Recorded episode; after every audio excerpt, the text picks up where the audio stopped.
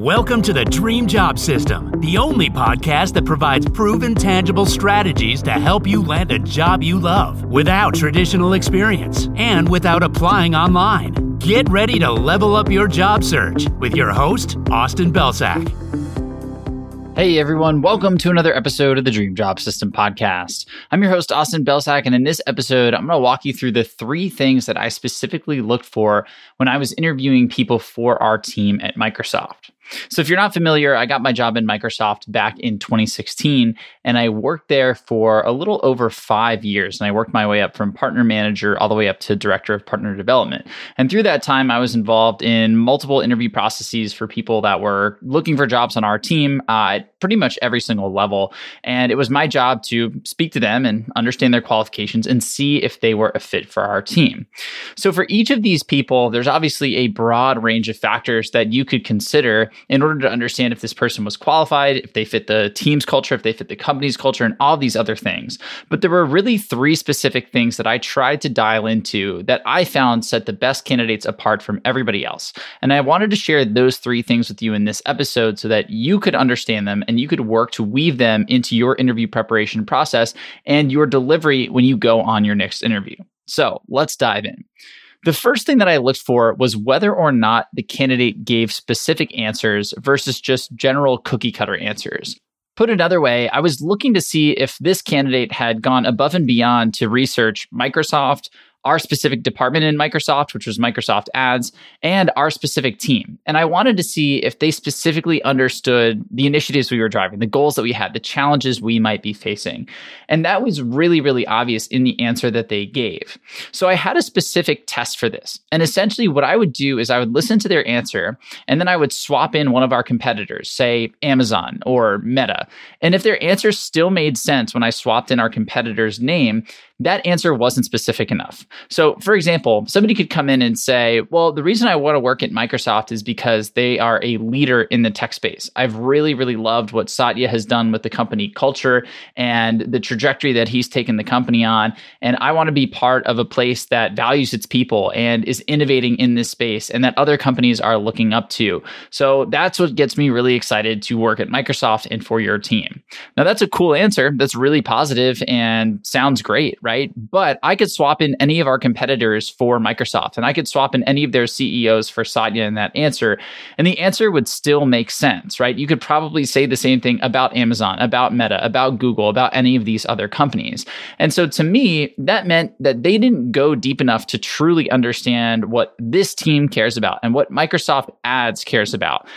And at the end of the day, that's what really matters because you can say all the nice things that you want about this company, but you're getting hired onto this specific team to solve for a specific challenge or to help us drive a specific initiative. And so if you're coming to the table and you're not really illustrating that you understand what those things are and you're not selling me on how you can help, that's going to cause you to potentially lose out to somebody who does. The second thing that I looked for was whether or not this person was passionate about something outside of work.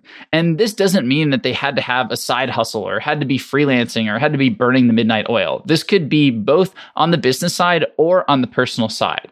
Either way, having something that you invest your time in outside of work shows that you a have passions right you're excited about something and you're willing to invest your own time and energy into that thing but B, it also shows that you're a bit of a self starter and you have an action bias. So not only are you excited about stuff, but you want to get cracking on it, you want to get working on it, and you're excited to jump in.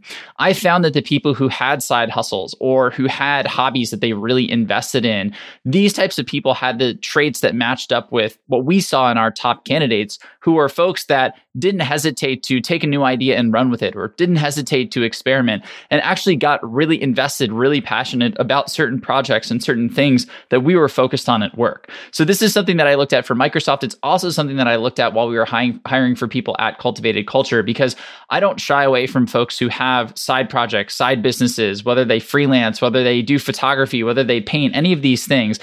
To me, doing something like that basically illustrates that you have all of the traits that I'm looking for in an awesome employee. And then the third thing here was looking at what kinds of questions they asked. And you could tie this back to the first thing that I mentioned, which is around specificity.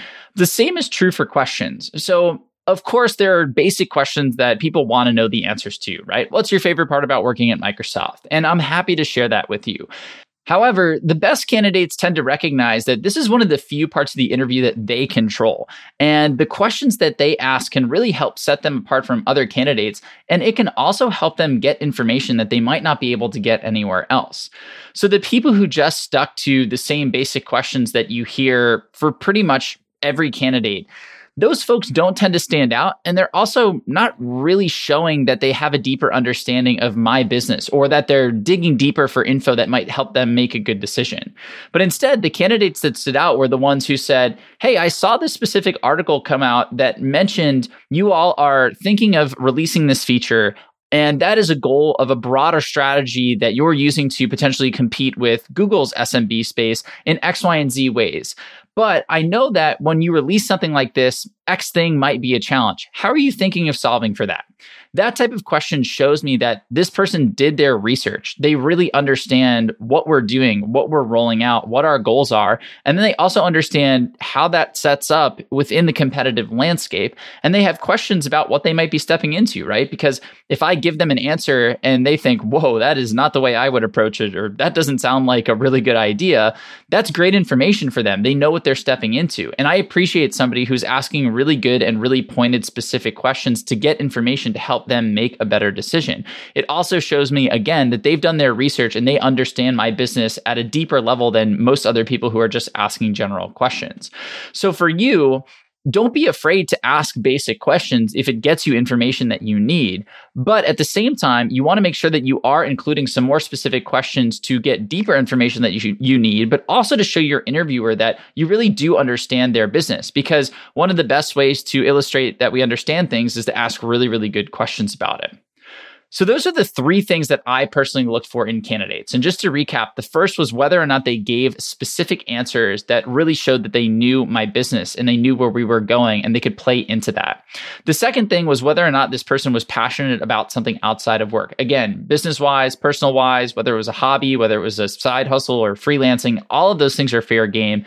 But I really wanted to see that this person had something that they cared enough about to invest their own time and energy and passion into improving and into building. To me, that encompasses all the traits that I look for in a great hire. And then the third was the kinds of questions that they asked. Again, back to the specificity here. Did they ask questions that showed me they understood my business? And also, did they ask questions that gave them a deeper level of info? Those things showed me the type of person that they were and what I could expect if they joined my team in terms of the way they gathered information and the way that they thought about problem. So I'd highly recommend that you reflect on these three things and think about how you might be able to bake them into your own interview preparation and your own strategies for the next interview process that you go on. Because I promise you, I am not the only one thinking about these three things. And if you do find a way to incorporate these in there, I think you'll see a much higher success rate going from interview to job offer. So that's it for today. Thank you as always for listening, and we'll see you in the next episode of the podcast.